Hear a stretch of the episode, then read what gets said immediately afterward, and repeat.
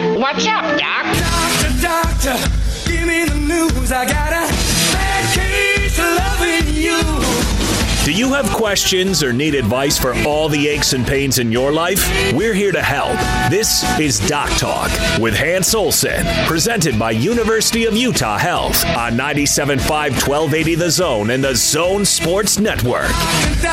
It has been deemed the best two hours of radio on the zone. It's every single Thursday evening. You start with Doc Talk and then it slips right into the movie zone.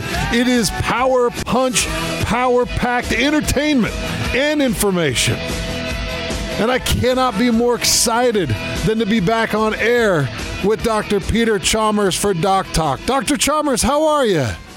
I'm doing great. How are you? Dr. Charm- Chalmers, how are you? I'm doing great. How are you? Can you hear me okay? Oh, there you are. Yes, I can hear you great. Thank you so much for being back on Doc Talk with us. Oh, thanks for having me. I know I'm excited to do this. This will be great. Yeah, it feels like it's been way too long, man. I wish you were in studio here so we could arm wrestle. Yeah, it's, this is not as much fun to do remotely, but, it, but it's a different experience. It was more fun in studio for sure. Yeah, no question about it. How's how's uh, life? How's the family? How's the practice? Uh, family's good. Practice is good. We are, I think, in, at the hospital, we are just doing our absolute best to try and figure out how best to respond to this uh, pandemic. And I'll tell you, our hospital leadership has been phenomenal.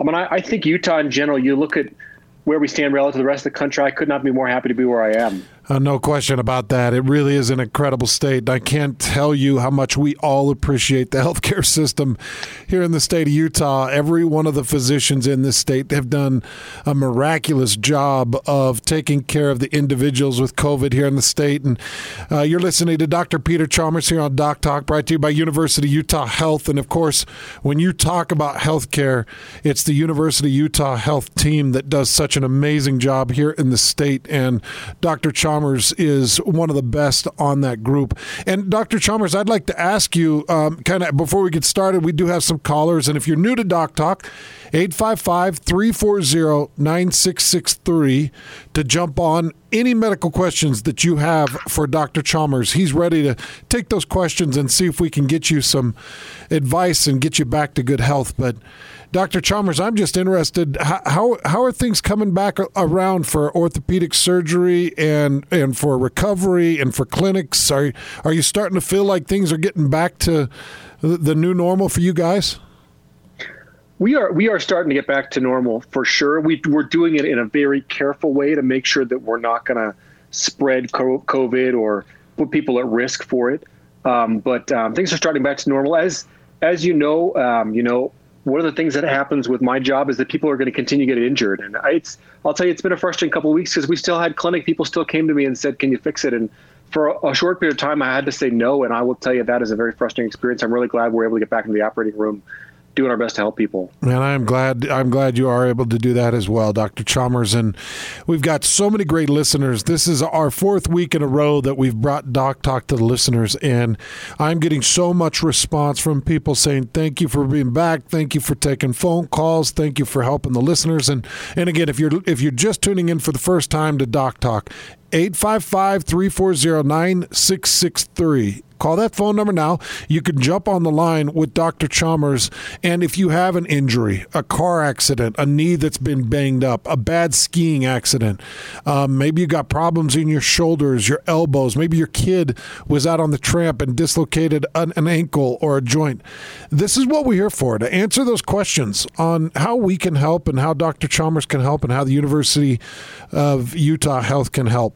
So 855 340 9663. Dr. Chalmers, you ready to take some phone calls? Yeah, let's go to it. That sounds great. All right. David, you are up first with the great Dr. Chalmers. Go ahead. Doctor, uh, thanks for doing this. This is awesome. You take your time to do this. Um, so my question, my question is, I keep hearing, you know, I listen to Gordon. You know, it's one of those things I do, and um, he's always talking about safe. We can't do anything till it's safe. Well, you know, playing football has never been safe, but we do things to mitigate that and make it safer. What What do you think the definition of safe is when it comes to this virus? Is it zero risk, or what do you think? No, I think that's a great question. I mean, obviously, that's the thing with sports is that by their very nature, a lot of sports are not safe. In fact, I think some of that sometimes that a little bit of that is what makes it fun is that we push ourselves, we push ourselves to the edge. Um, I I think that we're that we're struggling with that in, in all of in all of the different sports right now. You know, obviously that's that's been a big question for baseball as they get restarted. Questions like you know, is there an acceptable transmission rate between players? Um, and when when would we be at that transmission rate? And or questions like, with you know, like what would happen with the with the NBA, where, you know, if we if we diagnose with Rudy with COVID, at what point can we say, well, there's a certain number of players that are just going to get the virus in the community, so therefore it's acceptable for them to return to doing their job, um, as much as the rest of us are returning to doing our jobs. I I think that we have to keep in mind here that that we're talking about people's lives, and we have to try and do our best to reduce the spread of this this illness until we have a more permanent solution like herd immunity or a vaccine. Um, and the the issue with sports ultimately is that none of us, wh- while I think we do need it for our entertainment, there's there's nothing that you know, and, and for our jobs, you know, there's there's nothing essential about it. That being said, I, I, I don't know how you feel about this, Hans. I, I think that sports play a huge role in people's motivation. I think there's a lot of people that draw a lot of inspiration from them. And I, I've thought there's probably a measurable effect on a lot of people's lives by the fact that they don't have that outlet. They don't have that they don't they don't have that coming to their lives right now to say like this inspires me to, to strive for something greater in my day-to-day life. I got to imagine that that's been a difficulty for a lot of people, you know, because you've had that consistency of games and games and games, and everything's been taken away for two and a half months. But it's a, it's actually a really kind of deep question to ask in regards to safety and what we have to risk. Because, Dr. Chalmers, I think when you're talking about this virus, you really got to just start by talking age categories and at risk personnel because it seems like uh, some are more at risk than others, and and and then others are not as much at risk. And I got to imagine that that's a hard thing to weigh. Yeah, of course, of course. I mean, and that's certainly a lot of our athletes are in the lowest risk category. But low, I think that's the caller's question: is what is safe? Is low risk? Low risk is not no risk. Yeah, and I, you know, Correct. and David, I, you know, to your question, I think that that is an, an individual answer. I think that each person is probably going to have their their own identification of what uh, what level of risk that they want to throw into this. And, and you bring up a really good point. I, I knew every time I stepped onto a football field, I could take a knee to the side of the head and, and I, I could never walk again. I could lose my life. I knew I was putting my life at risk. And there is a certain amount of risk that you put out there on a football field. Awesome. One of one of the interesting things I think that we're talking about here, and that I think is key to your question, is how much more risk are we really talking about right now, as compared to how much risk there usually is. Um, and I, I think that that additional risk is probably minimal, but the problem is this: that the risk of death in most professional sports is is vanishingly small. I mean, the number of deaths that occur on the field in the sports that we watch, watch maybe barring NASCAR, is, is really, really low. Even in NASCAR, it's really, really low. This coronavirus is one of those, un, while it's unusual in an, a young person that it causes death, that's that's that's one of those things where even if it's unusual, it's only going to, you know, if, if let's say that we were to go back, it's only going to take one athlete dying for us to say, what are we doing? You know, was this, is, was this really, did this really, was this really worth it? So I think that's part of the reason everyone's been cautious is nobody wants that to happen. Nobody wants to, to feel like I was the commissioner that was responsible for that. Um, so I, I agree with you that it's just it's it's just hard, and I, I think that I think that we've done the right thing so far, but um, I do wonder when we can get back to it because, as I mentioned, I do think that sports play an important people important role in people's lives, whether they're athletes or spectators. Dr. Chalmers, the more we learn about this virus, are, are we finding are we are we learning more? Are we really gathering that information? Are we finding it to be more dangerous or, or less dangerous than originally thought? I um I think we're learning a ton about this virus right now. And I think what we're learning is that on average, it's probably less dangerous than it was originally thought. Um, and that's because the number of asymptomatic cases, I think, is probably larger than was initially thought. Uh, for instance, like if you look at the just the testing at the University of Utah, like we've done some testing where we just test we, we're testing every patient we operate on. So those are asymptomatic people, people who've just been out in the community. About 1% of those people are positive. Wow. So there's about one in a 100 people just walking around out there that have coronavirus that would say, What do you mean I have coronavirus? I feel fine. I don't have any symptoms at all. So when you take that number, it makes our denominator so much larger in terms of the number of people who have had it who don't really have problems related to it. David, any other questions that you'd like to throw at Dr. Chalmers? Um, well, yes, as a matter of fact, if it's okay.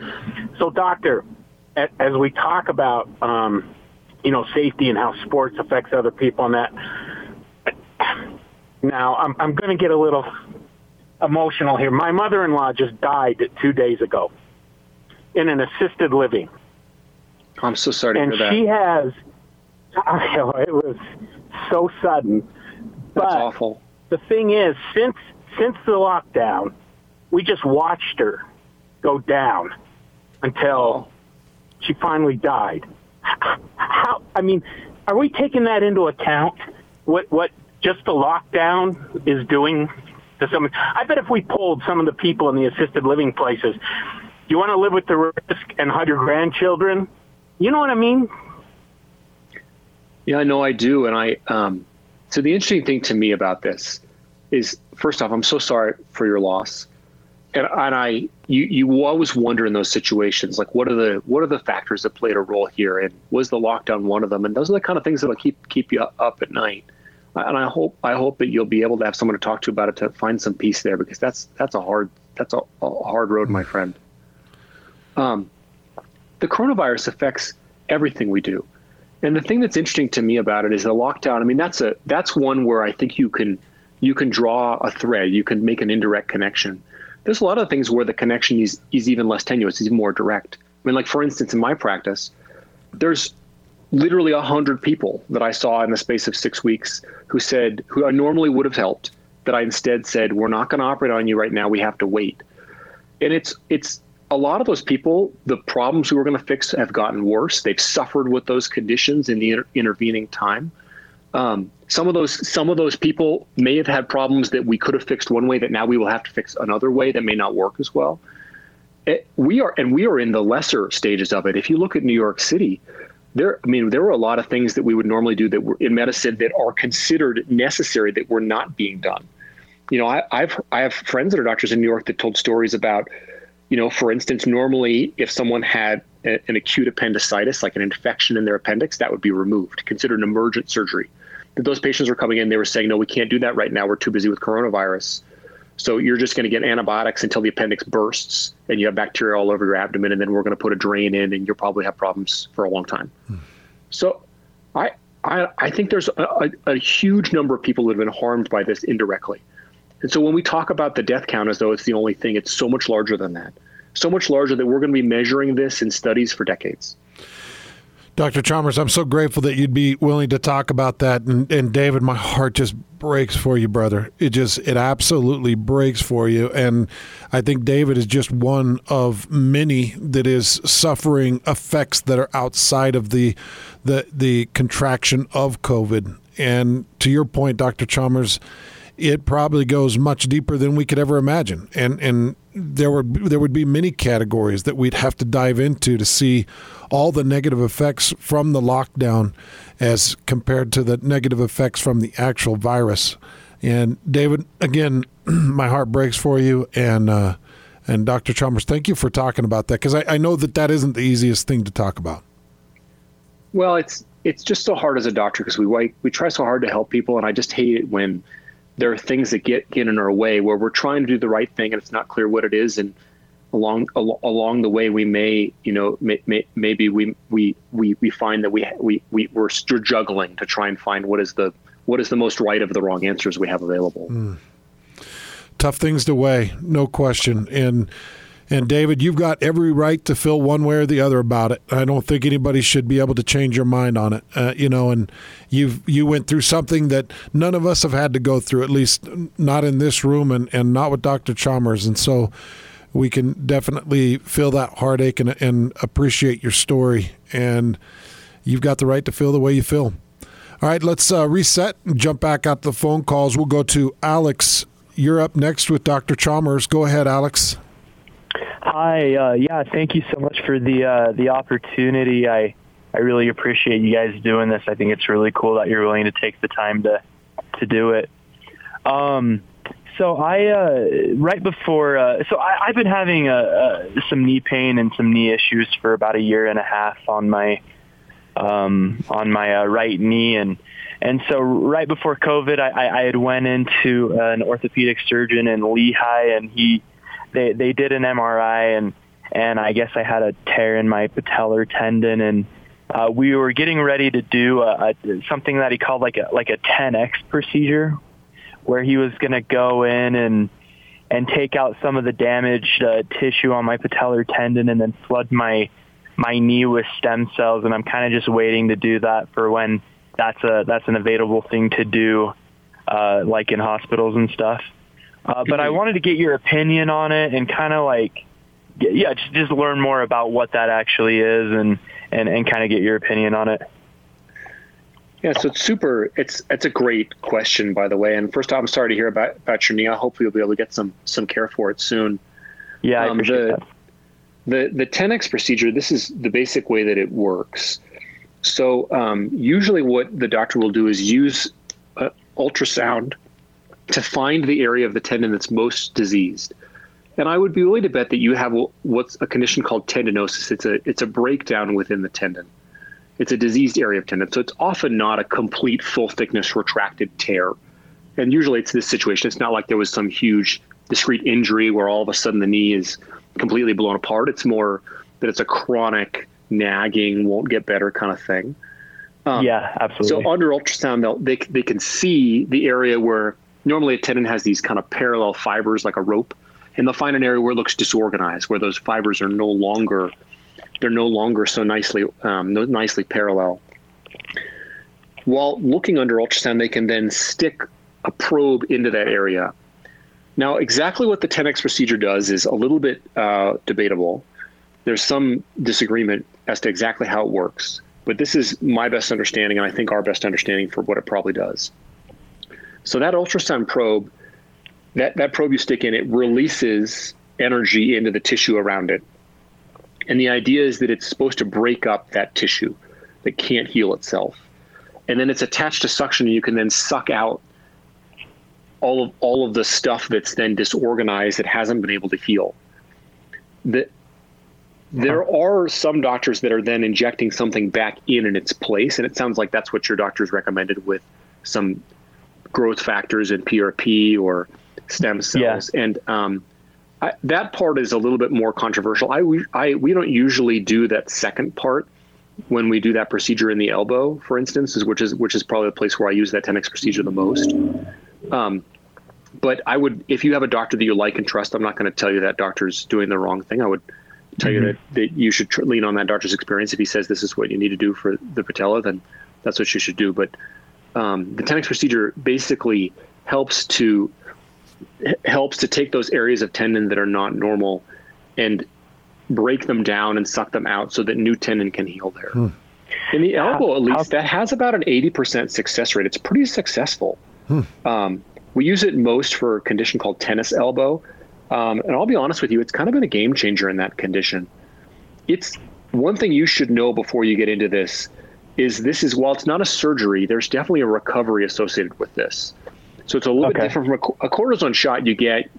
Often you feel great. You know, the cortisone yeah. shot calms down the inflammation. You, you're back at it. This definitely involves some downtime. Um, oftentimes we tell people that there's a period of time in which the tendon is healing. So we often will limit people for six weeks after that procedure to try and make sure that they get the most benefit out of it. And also because they're often sore for that period of time because during that period of time it's healing. Right. Um, how how come you don't inject? Uh, how come, like at your practice, you guys don't inject anything back in? Is that something I should be considering, or? We um we don't because there's there are, at least in the areas I treat in the shoulder and the elbow. There's really no evidence that that, that that's necessary that that makes any difference. Gotcha. Um, we're really trying to understand how best to use stem cells and growth factors, and I think those things are going to make a huge life changing difference in the future. And I think we probably don't have those things optimized yet enough to an extent where, for most things, they make sense. There are some select places where they really, really work. And I just, um, it doesn't mean they can be used everywhere. Um, this is a situation, the situation you describe is one that makes some biologic sense. But um, I also, there's another piece to this. And this is a piece where I don't, I don't want to criticize anyone but mm-hmm. um, often that portion is uh, costs cash. It's not covered by insurance, so it's a profit center for that for the doctor and for the practice that's performing it. Right. So that right. that becomes a conflict of interest because the doctor then will say, "Well, I think it works pretty well." Um, you know, especially because I get paid three thousand dollars every time I do it. Um, and yeah. That, okay. Right. So that gets a little bit like, oh man, is that really? Does it really work, or does that doctor just like making three thousand dollars? You know. Totally, um, that makes sense. And I'm not, I'm not saying that of your doctor, and I'm not trying to say that that's most doctors that do it, but um, I just think it makes it harder for us to, when when when things are arranged like that, it makes it harder for us. Just like, just like if you were to go to the mall and try on a pair of jeans, and then ask the lady selling the jeans, do you think that these jeans make my butt look good? Mm-hmm. Just to be like, yeah. you look amazing. You yeah. should buy those jeans right now, right? You don't trust that yeah, lady's opinion, yeah. right? Yeah. Same thing. But she needs the commission. Exactly. Yeah. Yeah. Yeah, that makes sense. And and and uh, by the way, Dr. Chalmers, thanks for bringing that up, and thanks for kind of putting that out there because that should raise everybody's eyebrows. Is is it is it fair to ask a, a physician? You know, if if they're mentioning this, is it fair to ask the physician? Um, how beneficial is this? It, if if insurance doesn't cover it, is that typically a red flag?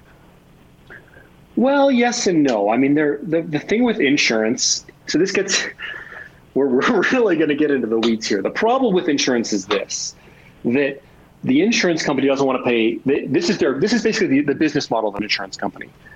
They want to get the most number of people signed under their plan and then pay the fewest number of claims to maximize their profit. Right. So if you let it, if if it was only up to the insurance company, nothing would be covered. You know what I mean? Or at least at least a, a small enough amount that people enough enough people would sign up for their and it's more complicated than that. Of course, I'm not saying insurance companies are bad people, but yeah. these these are their incentives. Yep. So it doesn't just because the insurance company doesn't cover it doesn't mean that it's not effective or they won't help you. Um, but um, I do think that it's worth asking the doctor, you know, like how, how much does this cost, and then, you know, is what what is the evidence for this? You know, do you have, do do you, not just what has been your anecdotal experience, but are are there published results yeah. to show that this is effective, or at least more effective than more effective than than than not adding the stem cells? Like the question I think here would be, okay, doctor, I've heard that this Tenex is good. Do you have any evidence that you can suggest to me that so shows that the stem cells, in addition to the Tenex, is better than the Tenex alone? Hmm. Yeah, that makes sense. I'll definitely ask him. Yeah. It's great stuff, Dr. Chalmers. It, it shows your leg, level of integrity, and, and I think hopefully, Alex, that'll kind of help you along the way make good decisions uh, for the, the financial ramifications of this procedure, and uh, and also for just the overall health benefits. So, appreciate the call, Alex. Really, thank you. And there's another piece to this, Alex, which is that you may say, you know, Doc, my college is, you know, kids' college is paid for, my retirement's paid for. This is really bugging me. I just want to give myself the best chance. Hmm. The good news is that there is zero evidence that stem cells or PRP are harmful. So I don't okay. think it's likely to make this any worse. So if you were like, okay, you know, it's not that expensive. Give it a shot. This is really bugging me. I've got the money, you know. That's a different situation than if you're like, God, like I was, I don't really have the money. I'm like, you know, I, I, I, I kind of need that money for other things, but the doctor told me it might help. Like that's a different, you know what I mean? You have to kind of, that's totally. different for every person. Yeah.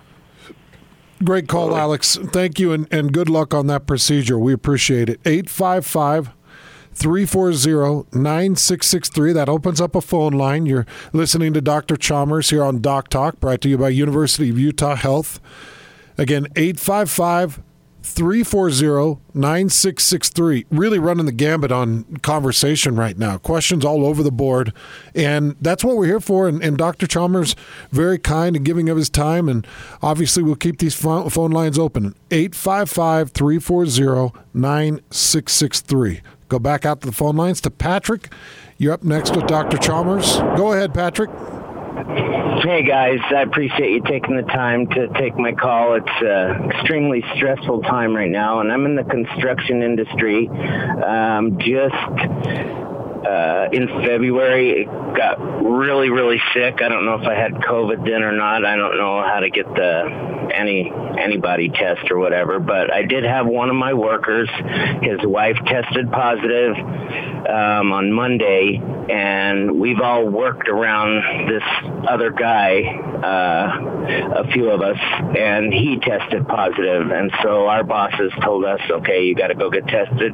How long does it take for it to germinate to even show positive? It, let's say if I was infected on Tuesday or or Monday, how long is that going to take to even show a positive test? It'll be, it'll be positive by now if it's going to be. Um, All right, You should so- you should go. Right. Yeah. The um, the test the the test will be positive before you have symptoms. That's the reason why the Okay. test is so helpful. Um, the situation you're in, where you have a contact with someone who's positive, our data at the University of Utah has people in that situation have about a seven percent positivity rate. That's so good. still more likely than not you won't have it, but it's actually Right. higher than you might think. Certainly, much seven times higher than the, than the normal rate. Um, the other Okay. thing, you, So- do you guys wear masks where you work?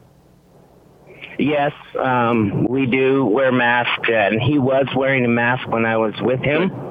That's Um, but still, I might have touched one of his tools or talking to him. I'm the supervisor and was working with him at the job site. But uh, and the and the gentleman that takes his paperwork every day.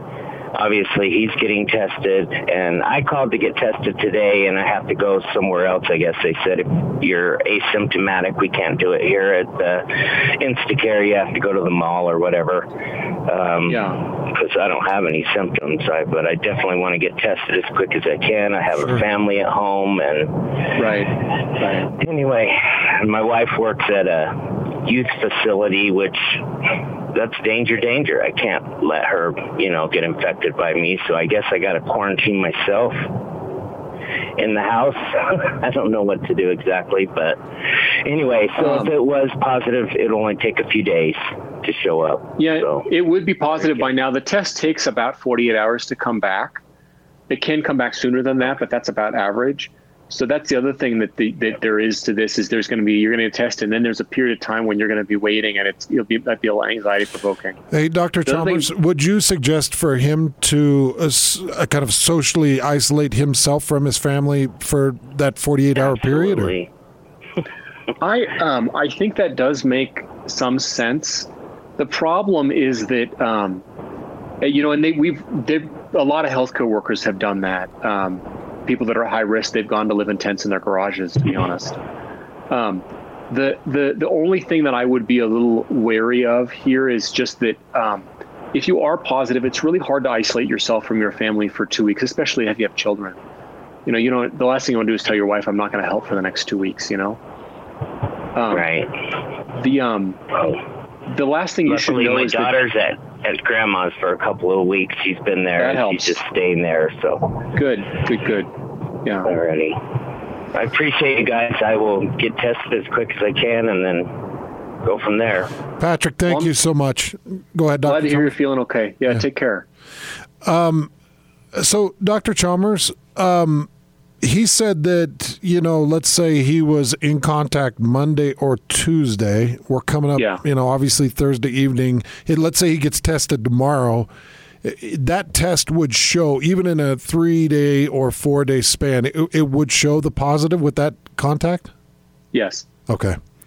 That's great news. And that, that, that is significant for that testing if you're able to identify it that quickly. Look, I gotta, I gotta tell you, I gotta hand it to our testing facility here, the the lab at the University of Utah, ARUP. They have done an unbelievable job with testing. like when I look at where everyone else is as compared to we are, we are testing so much more than every other state, and it's thanks to that lab, um, and it's thanks to a great job they've done. And um, I think it's in part because you may not know this, but you know the University of Utah. One of the things that makes it unique is that there are several states around us that don't really have large academic medical centers. So we see patients there from Idaho and Wyoming and Montana and large parts of Nevada. I see patients from Colorado. Um, the, the because of that, our lab system is just much more well developed because we run tests from all those places. So I think we've just you living where you live, uh, me, me being part of what I'm part, where I think we were particularly well prepared for this kind of situation. And I'm, again, I'm just glad to be where I am. Man, I am too. You know, and I've said that a thousand times on air since this whole thing broke. And Austin, our producer here for Doc Talk, I know he feels the same way. I mean, I, I literally feel like we're living in the best state in the union to guard ourselves, to be protected, to have the health care, all the needs we, we, we have in front of us, and then the testing. It's been it's been spectacular, and mm-hmm. so much credit goes out to so many great people that have uh, put their time out there and all their efforts and gathered their resources, and it it's been spectacular to watch from a radio's pers- a radio media person's point of view or perspective. It's been really incredible. And obviously, a lot of appreciation and thanks goes to University of Utah Health as well. Yeah, you guys have been spectacular, no question about it. 855 340 9663 to jump on the phone line. Leno, you are next with Dr. Chalmers. Go ahead, Leno. Hey, guys. Um, I feel like I have a pretty generic question, but uh, in the last month or so, I've been needing something. Uh, there is a feels like a constant debate about vitamins. Should you take them? Should you not take them? Supplements, do they really help? Some people seem to love them. Other people say it's throwing money down the toilet. And in particular, I have atrial fibrillation, and I've had some people say you should try CoQ10. Some say ah, it's a waste. I need to go beyond my own education for maybe just some advice or a simple opinion. What do you think about that? Yeah, I think this is a this is a super interesting area. Um, coenzyme Q10 is a it, that's that it, we describe it as like a vitamin, but it's it's actually a substance that's inside your body. So when you take that as a pill, you're essentially supplementing your body's own activity with that particular enzyme. Um, I will tell you, there's debate about that particular issue, and I, I, I am an orthopedic surgeon, so I don't know the most up to date literature on that supplement for atrial fibrillation specifically. So I don't want to I don't want to give you the wrong answer. Do you have a do you have a, a cardiologist you see or a heart doctor for uh, your atrial fibrillation? I've actually had two, and one has said take it. The other one said eh, I don't know. so you know I don't know you know, everybody's got an opinion on it. Seems like, but I, I would love just your opinion on. It, so I have an just I have an opinion on thirty minutes on, on the. Mix. Oh, go ahead. I have an opinion on that mix of opinions. So here's the beautiful thing: it's not going to hurt you, and it's actually not that expensive. You can buy it at Costco. It comes in a giant right. jug. It's not. It doesn't like my. I know this because my my mother in law takes it. Um, it doesn't, you know, you can get an orange flavor. It doesn't taste bad. It's not, doesn't complicate your life. It's not going to hurt you. So why not? Fair enough.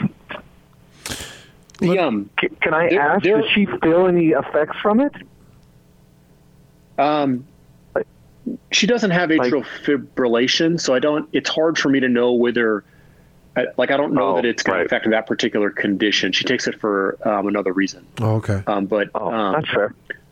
Yeah, the um, there there are a thousand other vitamins and minerals and supplements, and um, I do think there's yeah. probably some that are really effective.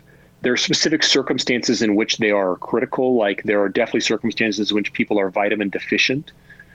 By far, the most common of the vitamin deficiencies in our nation is vitamin D, and um, that's particularly um, prevalent in places where there's not as much sunlight. That's how you get vitamin D is through the sun.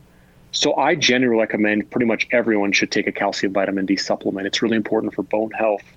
There's some evidence that it may actually play a role in immunity in the coronavirus, but I think that's evolving. We don't really know. But but uh, you would suggest to take a it, it's just a is it a daily vitamin or is it a supplement I- a replacement? I take it every day. Oh wow. Okay. Yeah. And it's it's calcium and vitamin D essentially. Yeah, you can get it at Target. It's over the counter. Um, And then any uh, yeah that is you know that is such a, a in-depth question as well. I mean that's something that you could go on for days and days. I mean so many debates and you know just coming just coming through a, a collegiate and NFL supplement system. I've had different trainers that have told me you know different vitamins will will help me in certain areas of gains and they they all have their own opinion and it's really tough.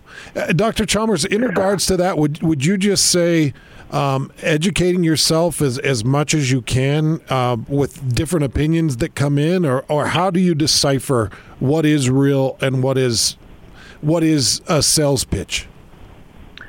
Yeah, I mean, I think this is a great question, and part of the reason this, is, this becomes really tricky is because so when you when you go to that aisle at the pharmacy or the drugstore or Target or wherever you or the grocery store that has the vitamins, those substances are not regulated the same way that medicines are regulated. So this is a little people don't know this.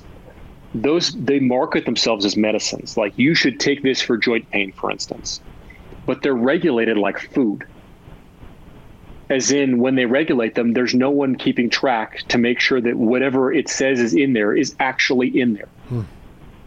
Um, instead they just regulate them to make sure that they're not spoiled you know and that they're nutritional when it says you know for instance that they have 100 calories that they actually have 100 calories.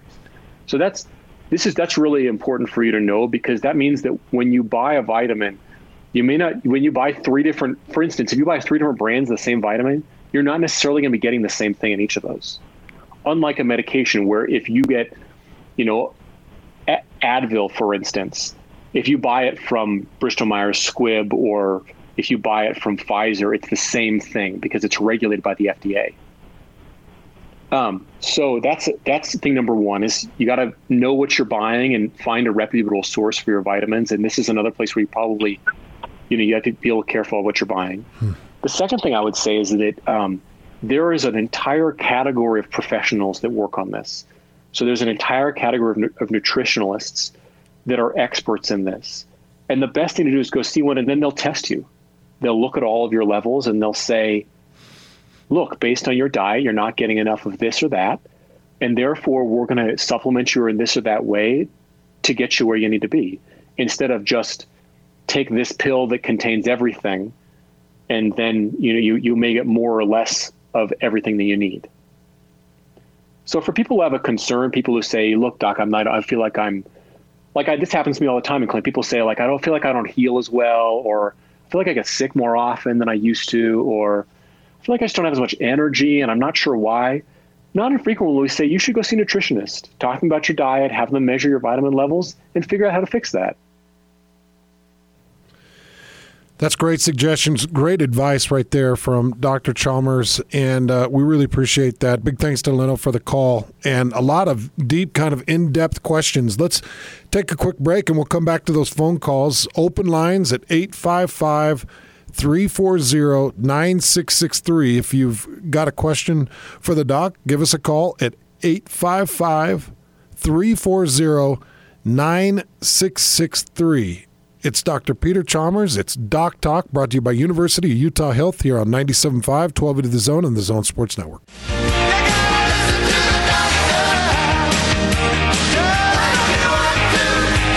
You're listening to Doc Talk, presented by University of Utah Health on 97.5 1280 The Zone and the Zone Sports Network.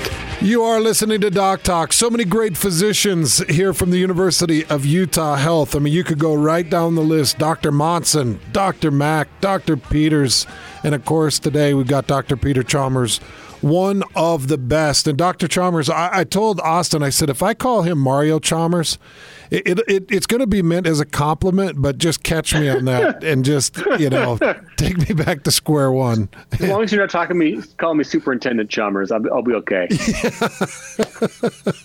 yeah, no, I won't mess up on that one. It, it would it would definitely be the sports figure. Are you missing sports yet, Doctor Chalmers?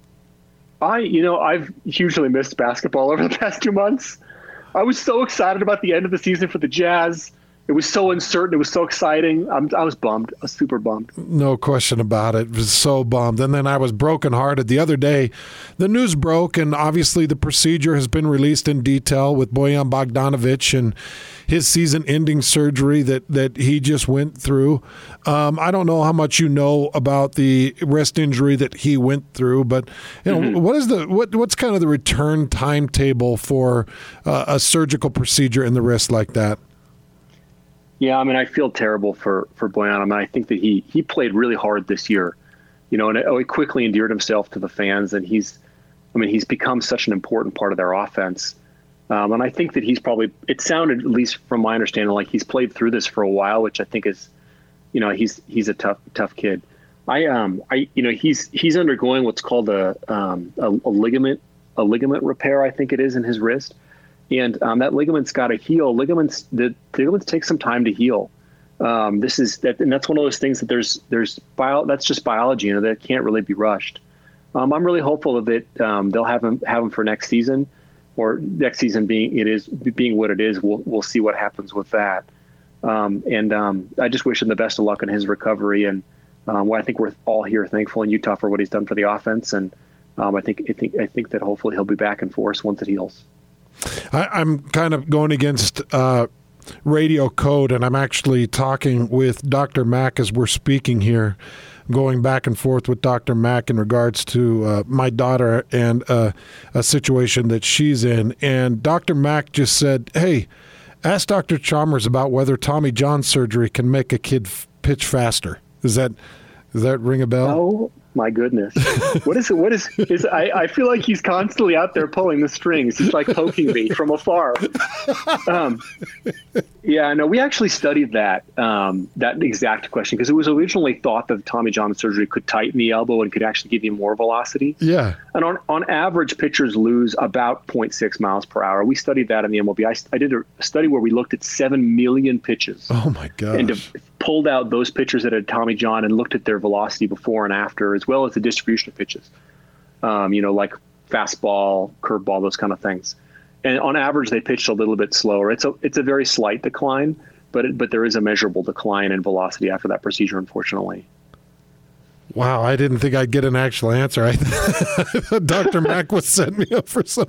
How many pitches did you guys watch? You got you got to tell him he's got to try harder if he wants to come up with a better question. I'm hoping he's I'm hoping he's listening, but I'll, I'll send him the message back. Hey, uh, by the way, everybody that's listening, this is Doc Talk. It's your opportunity to doc talk with a uh, board certified physician from the University of Utah Health. These are our great physicians right here in the state of Utah. And Dr. Chalmers, I'm so glad you've brought this up multiple multiple times. I am so blessed and so glad to live in the state of Utah where we have an incredible healthcare system. And I, I think our government and I think that our healthcare workers and I think our system has worked really well here in the state of Utah. And to that, we just recently had most counties go from orange into yellow, and Austin was just telling me that it was breaking uh, just a couple of minutes ago that the governor is pushing Summit County and Wasatch County into the yellow as well now. So, Summit County, Wasatch County being pushed into the yellow. It's it it continues to be good news on the COVID front, Dr. Chalmers. Yeah, absolutely. Uh, let's jump back onto the phone calls and we'll go to David. You're up next with Dr. Chalmers. Go ahead, David. Hey, thanks, guys. Um, I uh, fractured my elbow really bad about last July, August. So I've got a plate in there. Uh, I'm getting back into mountain biking. And I wonder if I need to worry at all about what I've heard called stress risers or uh, maybe a a point where I could refracture it at the end of the plate or where a screw is. Is the, is Um, the plate I'm not quite a year Like, out. does it does it bug you? The plate? No, it doesn't bug me. I'm not wanting to get it removed. I'm just getting back into active mountain biking and kind of starting to dial up the the amplitude a little. But Yeah. I mostly sorry. want to make. Good. I was gonna say I'm sorry. I'm sorry to hear hear about your, your injury, and I'm glad to hear that you're you're getting get back out there. That's that's always always heartening to hear that someone's had an injury, but they're kind of overcoming the fear that comes with that, and the that their elbows are covered enough they feel like they can get back to their activity. That's exactly what we like to hear as surgeons. The um the the the plate is is actually protective.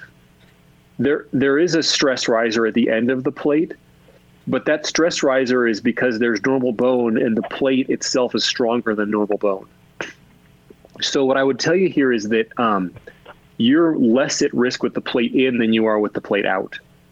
Which you would what you should be worried about is if the plate comes out, then there are holes in the bone where the screws go in, and those are much bigger stress risers than than at the end of the plate. So I would Okay. I I would not lose too much sleep over this. If you were to have the plate taken out, if it were to say bother you, and I, I sounds like I wouldn't, but I wouldn't recommend that be done before a year. And even then, I would seriously consider leaving it in unless you were having really a lot of symptoms with it. Um, then I would probably take at least three months off of mountain biking to let those holes fill in with new bone. Awesome. I think I'll just leave it in. It's about my third or fourth plate, so so far they've done done all right, and I don't really feel like anything's limiting me. So mentally, I just kind of want to know that I'm I'm good to go and just keep having fun.